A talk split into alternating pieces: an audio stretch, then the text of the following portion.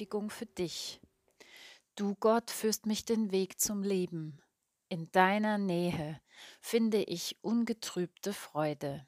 Psalm 16, Vers 11. Jeder Mensch will im Grunde seines Herzens glücklich sein und sucht in seinem Leben Erfüllung und Glück. Wir Menschen sind unterwegs mit unserer Sehnsucht, immer auf der Suche. Doch bleiben wir oft leer. Und gerade in Krisen, Herausforderungen und Schwierigkeiten stellt sich die Frage, worauf wir denn hoffen sollen, worüber und worauf wir uns noch freuen können. Während ich dies schreibe, wird mir bewusst, dass ich ja immer wieder dieses Thema anspreche. Ist dies vor allem mein eigener Wunsch? Ja, bestimmt. Aber zugleich geht es um die tiefer liegende Suche und Lebenssehnsucht von uns allen. Wer wünscht sich nicht Freude die Fülle?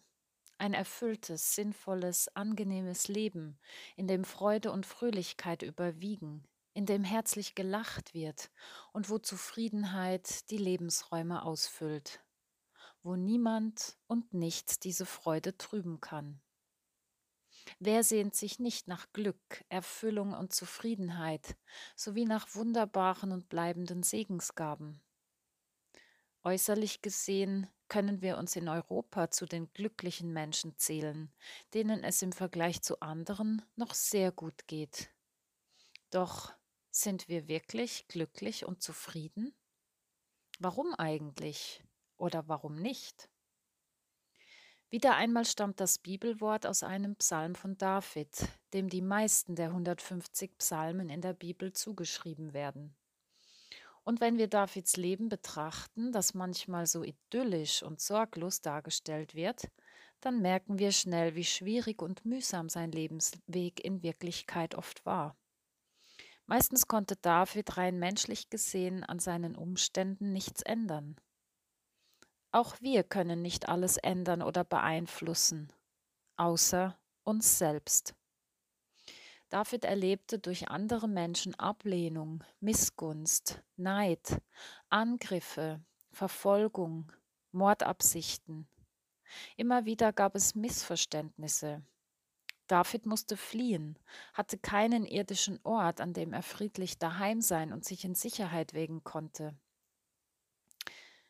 Darum hat David schon früh gelernt, sein Zuhause nicht in dieser Welt zu suchen, sondern beim Herrn, seinem Gott. In diesem Psalm 16 spricht David mit Gott und bekennt ihm, dass er Gott voll und ganz vertraut, dass der Herr sein höchstes und kostbarstes Gut ist, dass er den Herrn alle Zeit vor Augen hat, dass Gott ihm zur Seite steht. David erkennt seine wahre Heimat bei Gott, in Gottes Nähe. Er weiß zutiefst, dass echte Freude in der Gegenwart Gottes entsteht. Weil Gott da ist, weil er weiß und versteht, weil er mitgeht, weil er ihm begleitend und schützend zur Seite steht. Das Glück beginnt für David in Gottes Gegenwart. Er sucht Gottes Angesicht und Nähe und macht sich bewusst, dass Gott immer bei ihm ist. Dies gibt ihm Kraft, Hoffnung, Mut, Ausdauer und beschenkt ihn bleibend. Diese Erfahrung ist kein Glück von kurzer Dauer, das mal schnell vorbeischaut und sich wieder verflüchtigt. Nein, bei Gott ist für David die Quelle der Freude, die Quelle und Fülle des Lebens. Hier tankt David auf. Hier wird er beschenkt. Hier bekommt er genug. Hier wird er satt. Sein Hunger und Durst, seine Sehnsucht werden voll und ganz gestillt. In Gottes Nähe und Gegenwart bekommt David auch neue Wegweisung. Er kann sich neu ausrichten und orientieren. Bei Gott kommt er zur Ruhe und wird empfänglich für Gottes Stimme und Reden. Und Gott spricht tatsächlich. Er lässt ihn wissen und teilt ihm mit, was er für sein Leben möchte. Gott lässt David den weiteren Weg erkennen und kommt selber mit, um ihn zu führen und zu begleiten. Wo David nicht mehr weiter weiß, zeigt Gott ihm Auswege und Möglichkeiten, auf welche Art und Weise er die nächsten Schritte gehen soll und wie sein Leben gelingen kann. Kein Wunder, dass David in Vers 8 bekennt, ich habe den Herrn alle Zeit vor Augen, er steht mir zur Rechten, so wanke ich nicht. Und schließlich zitiert der Apostel Petrus diese Worte von David aus Psalm 16 in seiner Pfingstpredigt und deutet sie auf den Messias Jesus. Nachzulesen in Apostelgeschichte 2 in den Versen 25 bis 28. Zugleich lädt er die Anwesenden und auch uns heute zum selben Bekenntnis ein. Du hast mir den Weg gezeigt, der zum Leben führt, und dass ich in deiner Nähe sein darf, erfüllt mich mit Freude. Gott ist bereit. Er bietet seine Hand. Er will uns zur Seite stehen und uns den Weg zeigen, der zum Leben führt. Er will uns auch begleiten und leiten. Was hindert uns noch, Gottes Hand zu ergreifen und mit ihm ins Leben zu gehen? Gebet. Und wieder bin ich auf der großen Suche nach dem Lebensglück. Kein Mensch gibt bleibend, wonach das Innerste sich sehnt.